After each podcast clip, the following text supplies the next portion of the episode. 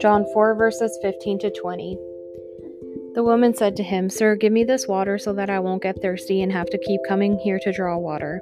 He told her, Go call your husband and come back. I have no husband, she replied. Jesus said to her, You are right when you say you have no husband. The fact is, you have had five husbands, and the man you now have is not your husband. What you have just said is quite true. Sir, the woman said, I can see that you are a prophet. Our ancestors worshipped on this mountain, but you Jews claim that the place where we must worship is, is in Jerusalem.